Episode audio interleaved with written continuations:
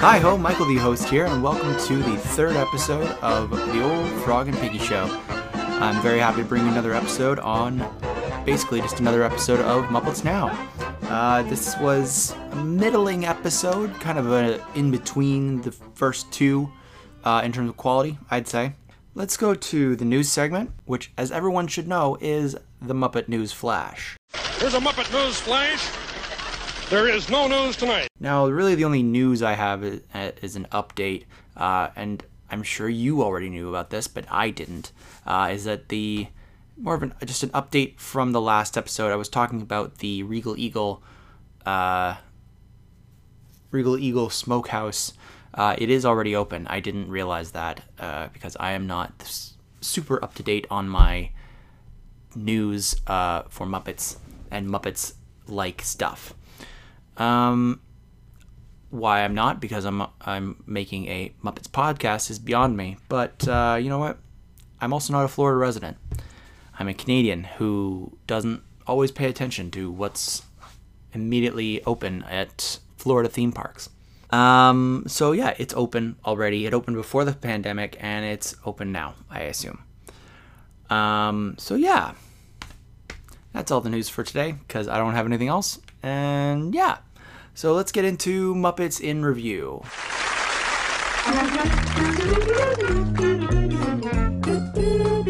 Now, this episode, uh, again, as I was saying in the beginning, it was middling. It wasn't great. It was okay.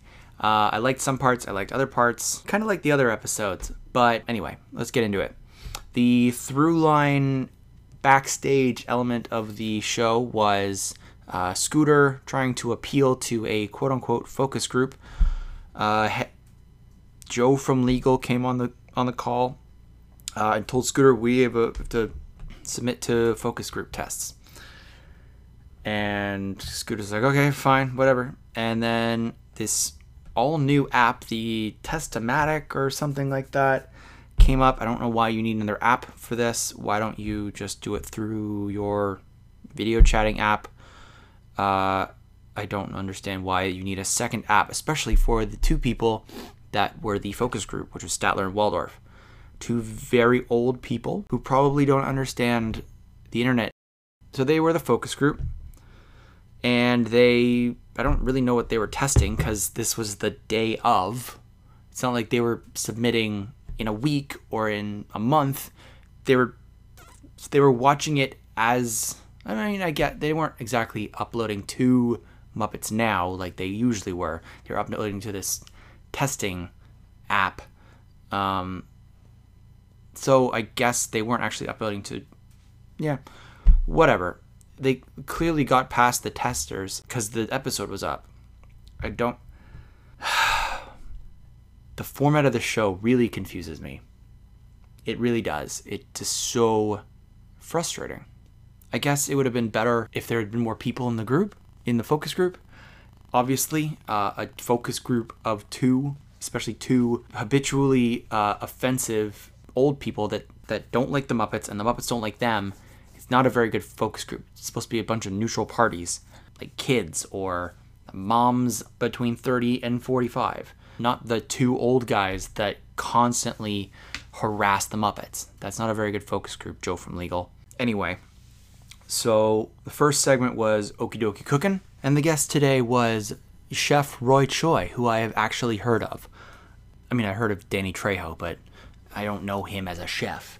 This was actually another chef that I kind of know, and it was it was definitely a, a weird episode. I do not understand why Beverly Plume is there.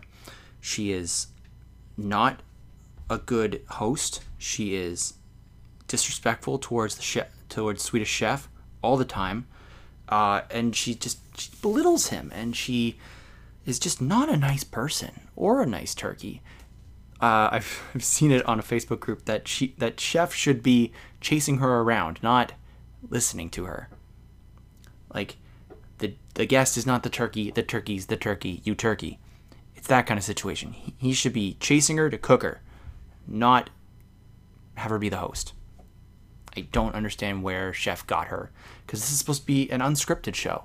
It's supposed to be like all the Muppets kind of doing what they want. This does not feel like what the chef wants. I can get that they would want an English translator for the chef, but I I just don't like her. She's annoying and I don't like her. She she talks bad about my boy. Anyway, uh so Swedish chef was on rice duty today. He did not like it and then he rushed to try and do the same uh the same dish as Chef Roy. Uh I it was well by rushing i mean he grabbed a bowl of uncooked rice and a cow and that was the same dish apparently next was muppet labs field test and they were talking about velocity uh, it was a very interesting episode actually i really liked that they that bunsen honeydew was like legit talking about a subject a sciencey subject teaching kids about it a little bit of the history uh, and made an invention, very classic Muppet Labs, and, th- and they did some tests. They even got this random uh, pizza guy to help them out. Uh, it was it was very good, and I really liked it up until the very end, where they uh, they're, they're they're doing this kind of funny pizza throwing montage, and they got some like raw ingredients from the pizza guy I don't know where he was storing these or if he had to go back to the pizza shop and grab them. Um, but all the while, Beaker was just losing money, just paying the pizza guy for all this stuff. And uh, the very end, the pizza guy found a, a, a cake that was for Beaker when when Bunsen Honeydew first hired him. I don't know why he saved that. It's probably gone bad by now.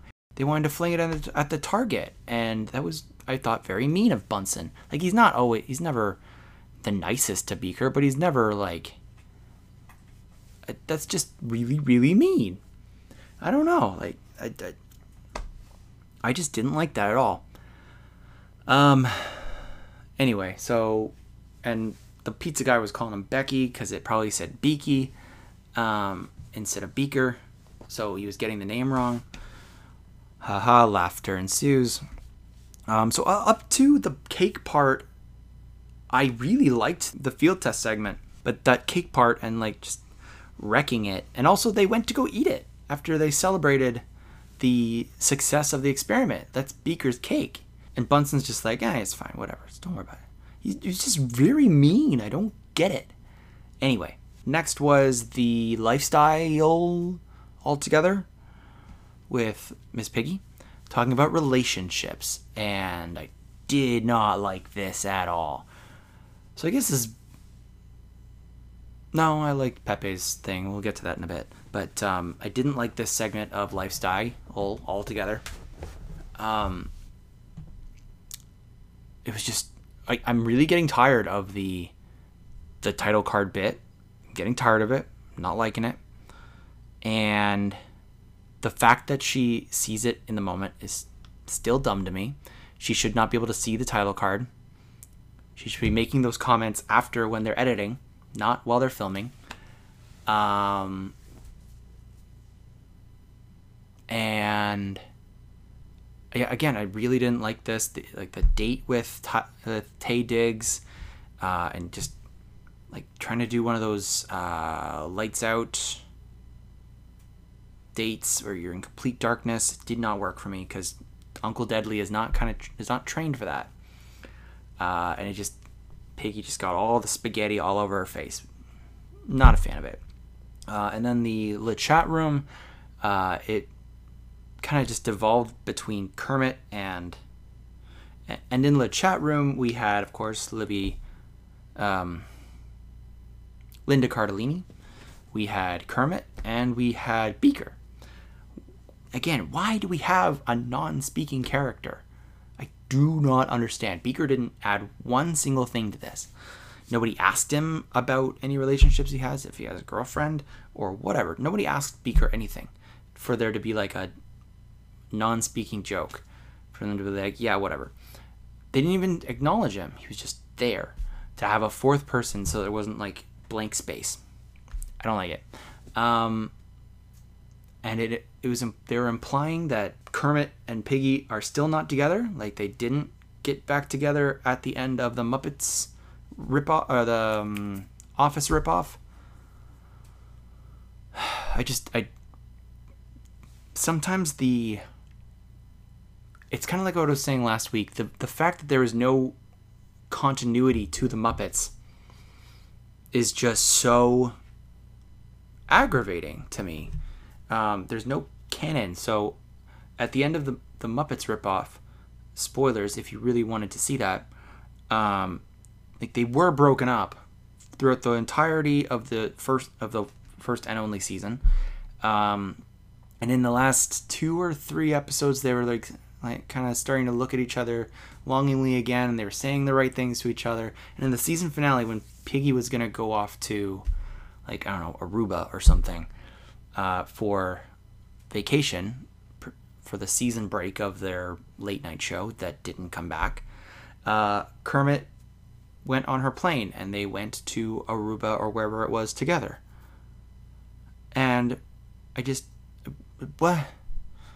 So they clearly rekindled their love there. So what's going on with them in Muppets now? Is it was Piggy was talking about? Oh, I can show you. I can tell you what what are the signs for something not going well. Like, are they together? But she's just rubbing in the fact that they were not together. Are they not together and it was a bad breakup? Is Piggy just a mean person? Well, we already knew that. That's yes, that's beside the fact. But is she just digging the knife in? I don't understand. And I mean, it also implies. I mean, Kermit's always been kind of a flirt, so him kind of saying, "Oh, let's get coffee, Linda. Uh, you know, let's talk later. Let's chat later, whatever." Um, kind of implies that they're not together. So, what is going on? Just explain a little bit, please. I would really appreciate that. Um, so again, I just I didn't like that one. It was not a good episode of Lifestyle all altogether. And the final segment was uh, Pepe's Unbelievable Game Show, and it was pretty enjoyable regardless. Um, two people, they were doing a. They did a lightning round, they did a makeup challenge on, on themselves and a little bit on each other, and then it was judged by Piggy, who actually. who made a pretty good kind of sight scare gag. Oh my god, who did that to you? Uh, it, was, it was pretty good. I liked it. The special guest for the bonus prize was Angry Carl. Big Angry Carl is his name. Um, and the prize was in his was in his mouth. So the the lady who won, she gets she has to go in his mouth and pick up this old telephone. I guess Carl Antiques. I don't know. Whatever. And then that was the end of the episode it ended with Piggy calling Scooter saying, "Hey, I heard you're doing focus testing, and I want a focus test." And Scooter's like, "Well, the stars shouldn't be doing the focus test, but whatever. Uh, what's your favorite part about Miss Piggy, Miss Piggy?" And Piggy's like, "Oh, well, there's too many things to count." Da, da, da, just, it was a very middling episode. Um, if you count the focus testing as a like the the backstage segments as a whole segment, uh, it was definitely a two out of five for me. Should I start rating these episodes in out of five scales? Let me know. I probably will. So yeah, I a two out of five for sure. I would say the last the the episode two if I'm gonna catch up on my ratings. So it was a four out of five for the second episode, and I would say a a two out of five for the first episode. Let's get into the Muppet Labs so we can talk about Muppet toys.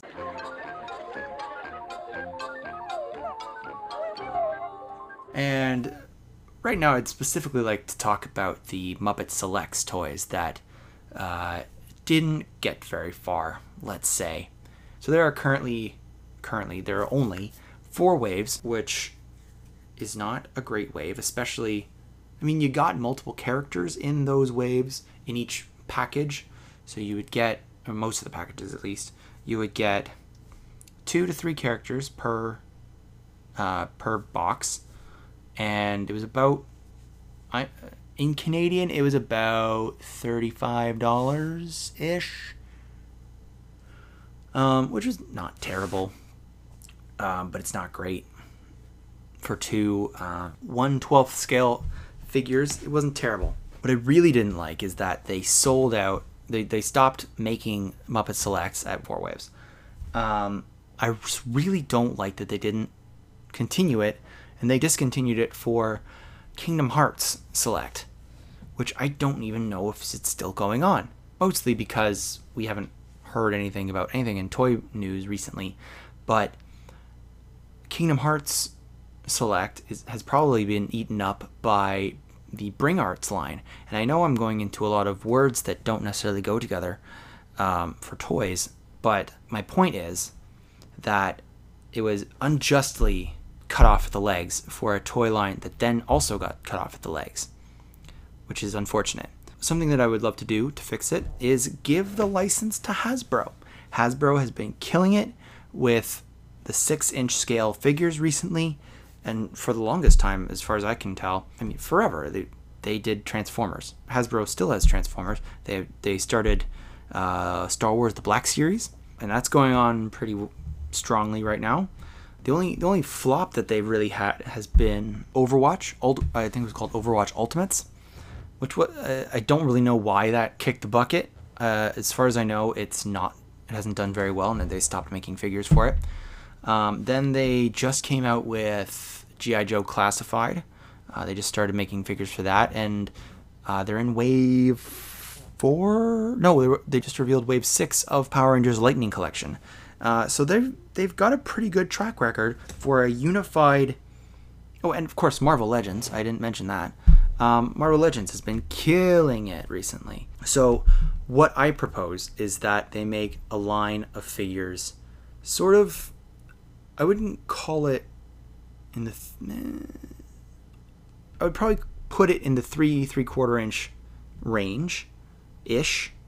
Um, maybe a little bit smaller, maybe three inch but whatever the scale is that they did for the Baby Yoda, the child in The Mandalorian, they made a Marvel Legends of him, and that's probably about two inches, two and a half inches. I don't know. Um, make them slightly bigger than that, maybe three. Let's just say three and three quarters. I'd have to look at what my uh, Muppet selects are. Anyway, make a line. I don't know. Call it Muppets Rainbow Collection or Muppets Now, or Muppets Classic, or whatever, anything.